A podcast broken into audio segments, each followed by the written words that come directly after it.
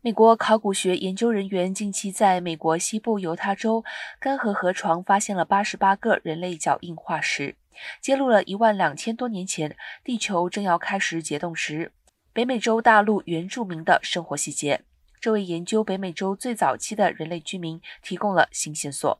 研究人员杜克和厄班发现化石后，经历了数天的仔细挖掘，以确认这些脚印是否为北美洲最早期人类居民留下的足迹。最终，他们发现由成人和儿童共同留下的八十八个清晰脚印。